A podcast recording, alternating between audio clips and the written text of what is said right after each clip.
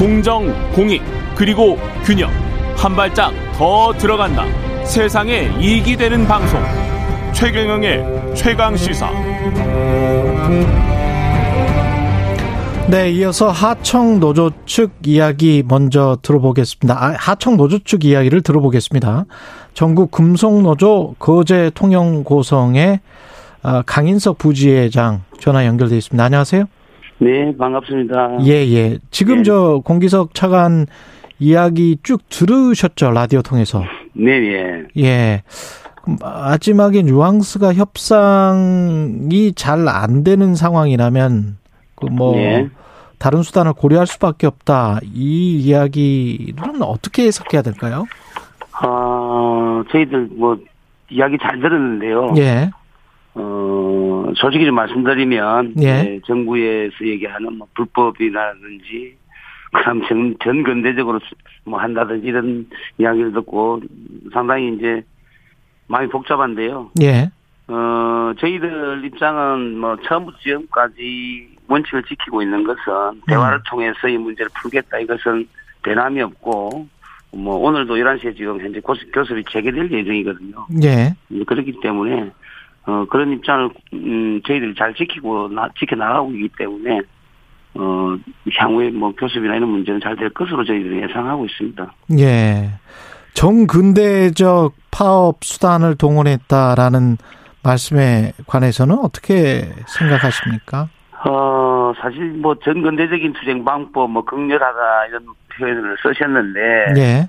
어, 속이, 솔직히 지금 마음이 굉장히 안 좋습니다. 안 좋은데, 왜냐하면, 이게 전근대적일 수밖에 없는 이런 방법을, 어, 저희들이 쓸 수밖에 없는 것에 대해서는, 어, 정부나, 어, 어제 뭐 노동부 장관도 오셨긴 했지만, 예. 이런 원인에 대해서는 전혀 그 이야기되지 않고 있기 때문에, 어, 오히려 그런 것에 좀 정부가 중심에 좀 두고 좀 살펴봐야 되는데, 그렇지 않고 이제 이 투쟁 방법에만 국한해서 뭐 전 근대적이다, 뭐 극렬하다 이렇게 해서는 건 전혀 맞지 않고요. 음. 그동안 하청 노동자들이 겪어왔던 뭐 세rum이나 차별에 비하면 저는 이 정도는 어 수위가 굉장히 낮은 거라고 저는 보거든요. 예. 그래서 어, 좀 더 정부가 우리 지금 전수 하청 노동자들의 어떤 임금이나 근로 조건, 이런 것들을 좀 면밀하게 좀, 어, 좀 파악을 하고 난 이후에 그런 표현 써야 되지 않겠느냐, 이렇게 싶습니다.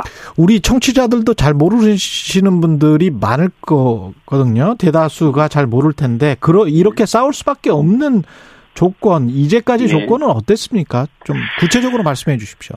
어, 제가 이제 이때 우리 조선소를 표현하는 것 중에 생지옥이라고 표현을 합니다. 생지옥? 예, 예, 생지옥이라고 표현하는데, 이 생지옥이라고 표현할 수 있는 것은, 어, 하청 노동자들이 그동안에 임금 차별, 고용 차별, 인간 차별 등 해서, 어, 많은 차별들을 그 현장에서 받고 있습니다. 그리고 이 노동 강도도 잘 아시겠지만, 우리가 조선 하, 조선 하청 노동자뿐만 아니라 조선소에 일하는 노동자들이 어, 상당히 많은 사람들이 산업재해에 대해서 죽고 가잖아요. 예. 그리고, 어, 전소 일이라고 하는 것이 굉장히 위험한 일이기도 하지만, 어, 요즘 같은 이 여름에는 그 철판 온도가 뭐 40도, 50도, 심지어는 뭐 용접하시는 분들은 뭐 천도 용접하는 그 용접기를 들고 작업하기 때문에. 예. 어, 굉장히 힘든 속에서 일을 하거든요. 그렇죠. 예, 이렇게 일을 하는 데 비해서 우리 노동자들의 처우라고 하는 것은, 어, 굉장히 낮기 때문에, 음. 어, 사람이 실제 뭐, 이렇게 정상적으로 네, 노동하기는 쉽지 않은 곳이라서 저희가 이제 생족이다 이렇게 표현을 하고 있습니다. 임금이 30%나 깎였다. 아까 차관 이야기는 호황기 때 제일 잘 받았을 때 임금이랑 네, 예. 비교를 한 것이다. 이렇게 이야기를 했잖아요. 네, 예. 예. 어떻게 들으셨어요? 그, 저희들이 이제 2014년부터 그 작년까지 이제 임금 삭감된 상황을 쭉 보면요. 예. 어, 뭐, 정부에서 이야기하시는 호황기라고 하는 그 시점에서부터 시작해서 2016년, 2018년, 2021년까지 어, 계속적으로 임금 하락이 있었거든요. 예. 어, 근데 호황기 임금을 달라는 것이 아니라 실제로 이제, 어, 3, 4년 전에도 임금이 계속 삭감되고 있기, 있었기 때문에, 예. 뭐, 총 금액으로 보면 30%긴 하고요. 예. 근데 이 30%가, 어, 호황기로부터 지금까지만 얘기하는 것이 아니고 계속적으로, 어, 지금 임금 삭감이 되고 있고, 음. 그리고, 어, 현재는 이제 주 52시간 되면서, 어, 어, 잔업이나 어떤 특권 이런 것들이 굉장히 많이 줄었습니다. 음. 그러다 보니까, 어, 실질적인 임금이라고 하는 것이 계속 삭감되어 왔다. 이렇게 저희들은 판단하고 있고, 음. 그리고 저희들 이번에 이제 임금 30%를 요구했지만, 여전히 저희들이 30% 인상을 요구하는 것이 아니고, 어, 지난주부터 진행된 교섭 과정에서 저희들이 30% 인상을 요구했다가 20%, 예. 10% 이렇게 점차적으로 우리 요구안을 줄여왔습니다. 아, 지금은 그러면 10%예요? 어, 어제 교섭에서는, 어, 올해 5% 인상, 올해 내년에 5% 이상. 예, 예. 내년에 10% 인상, 어, 이렇게 오. 요구를 한 바가 있고, 여전히 지금 30% 인상을 요구하고 있는 것처럼 이렇게 호도돼서는 안 된다고 생각이 듭니다. 올해 5% 인상, 내년에 10% 인상. 아까 예, 그러면 예. 차관이 이야기한 비노조원 한 자릿수 인상 과 올해 같은 경우는 뭐 똑같네요. 예, 거의 비슷하다고 보시면 될 것 같고요. 음. 어, 지금 이제 조선소 상황이 이제 원청에서 계속적으로 좀 노노 갈등을 좀 이렇게 부추기고 있는 상황이고. 노노 갈등. 그리고- 예, 예.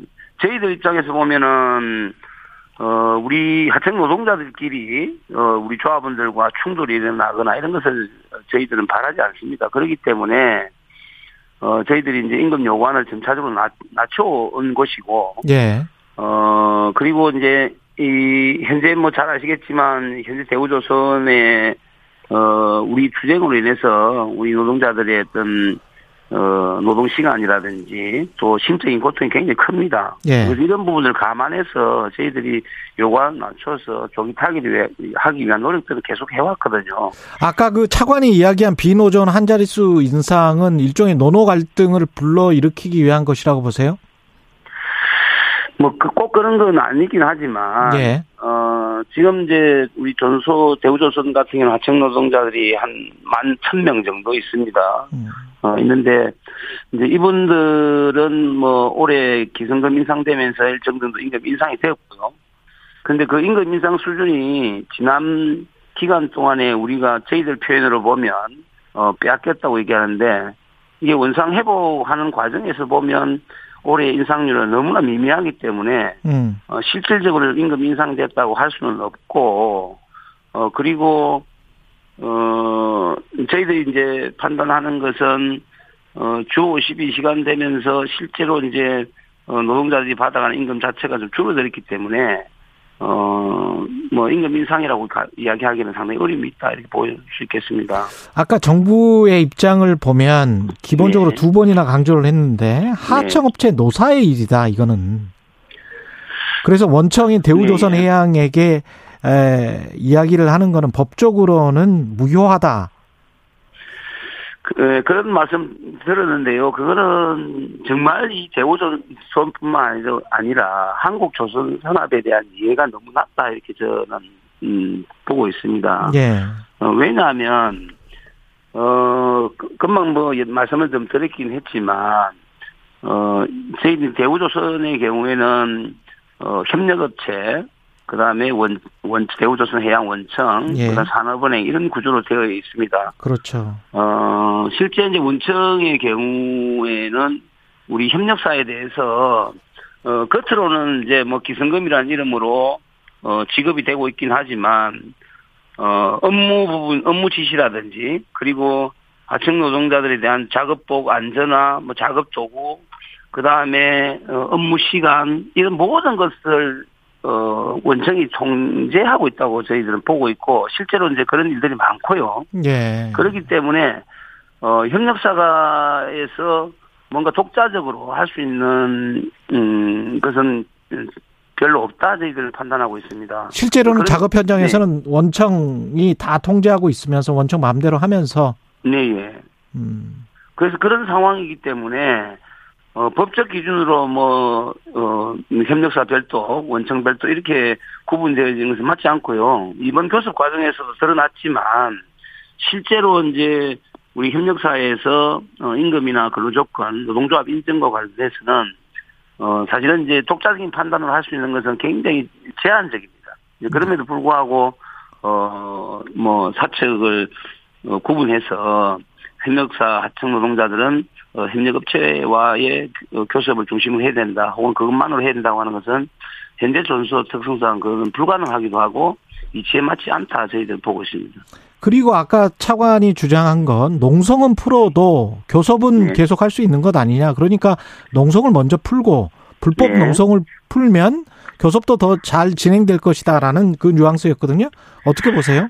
그 저희들은 정반대의 생각을 가지고 있고요. 예. 예, 많은 국민들이 지금 우리 유치한 부재장이나 어, 공농성하고 있는 분들에 대한 걱정이 많은데요. 음. 저희들이 그렇게 선택할 수밖에 없었던 이유에 대해서 좀 관심을 좀 가져주시면 좋겠어요. 음. 저희들이 6월 7일부터 전면 파업을 진행했는데 6월 22일 그 지금 정권 농성하기 전 어, 약 한 보름 동안에 어, 대우조선 원청 관리자들이 저희들 농성장을 침탈하거나 그리고 폭력적으로 진압하고 그 다음에 폭언을 쓰고 이런 과정들이 어, 일상적으로 벌어졌습니다. 이제 그런 과정 속에서 어, 우리 어, 하청 노동자들과의 갈등 이런 것들을 계속 만들어 왔기 때문에 음. 저희들은 어 사실은 전격적으로 판단한 거죠. 우리가 노동자들과의 어떤 충돌 이런 것들을 피하기 위해서 불가피하게 어 지금 현재 어 농성하고 있는 그곳으로 저희들이 피신할 수밖에 없었고 어 노동 활동을 제소할 수밖에 없었기 때문에 그런 이 판단을 한 것뿐이거든요. 그래서 이 부분에 대해서 좀 더 관심을 좀 가져주셨으면 좋겠습니다. 근데 이게 대통령까지 국민이나 정부가 다 많이 기다릴 만큼 기다리지 않았나 이렇게 발언을 했고 네. 경찰도 지금 뭐뭐 수백 명밖에 되지는 않습니다만 일단 대기를 하고 있는데 그 상황 자체는 어떻게 보십니까? 어, 저는 윤석열 대통령께 좀 드리고 싶은 이야기가 예. 저희들이야말로 기다릴 만큼 기다렸다고 생각합니다. 우리 하청 노동자들이 어, 겪고 있는 어떤 서름이나 차별이나 이런 것은 더 이상 있어서는 안 되겠다 이런 거고요. 지금 뭐 대우조선뿐만 아니고 지금 대형 조선소 5개 조선소가 있긴 하지만 이 하청 노동자들의 임금이나 노동 조건은 거의 같다고 볼 수 있거든요. 예.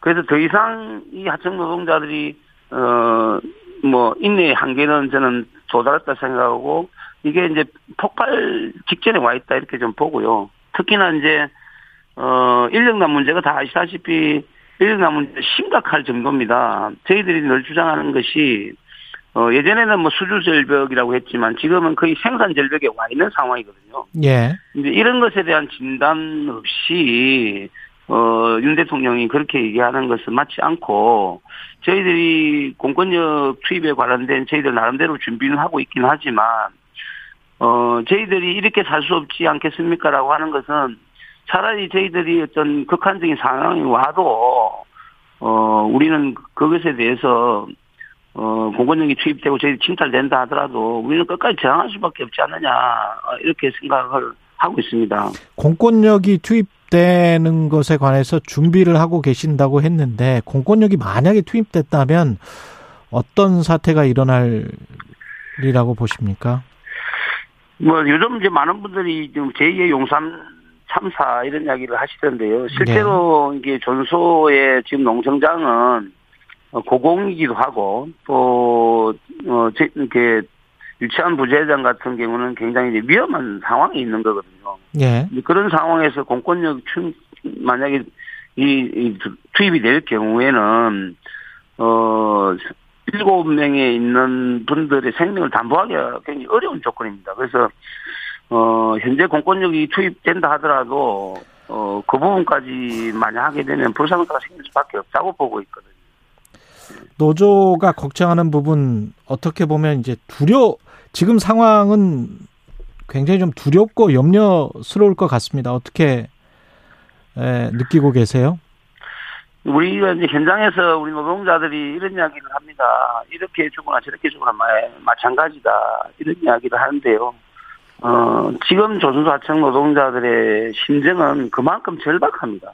어, 절박하기 때문에, 뭐, 어떤 어려움이나 이런 것에 대해서는 저희들이 뭐, 음, 걱정하기보다는 어쨌든 우리 전체 우리 파업하시는 분들이 어, 다치지 않고 무탈하게 이 문제를 좀 잘 해결할 수 있는 방법으로 어쨌든 찾아야 되겠습니까? 끝까지. 이 방송 듣고 계시는 일반 시민분들께 하고 싶은 말씀이 있으세요? 마지막으로? 네, 하여튼 국민 여러분께 정말 죄송하다는 말씀 드리고 정말로 저희들이 말, 어, 이야기 드렸듯이 어, 이대로는 살 수는 없습니다.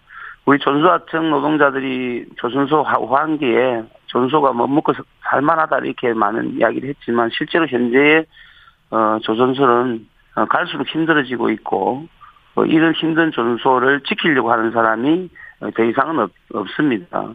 어, 그래서 대우조선소가 세계 인류의 어떤 전소라고 하긴 하지만 어, 우리 하청 노동자들의 삶은 어, 인류가 아니라 가장 극단적인 상황에 처해 있다는 거 좀 이해를 좀 해주시고 어, 저희들 뭐 지지하고 또 마음을 많이 모아주시는 네. 분들 많습니다. 이제 그런 분들께 다시 한번 감사하다는 말씀. 대우조선해양 하청노조 강인석 부주의장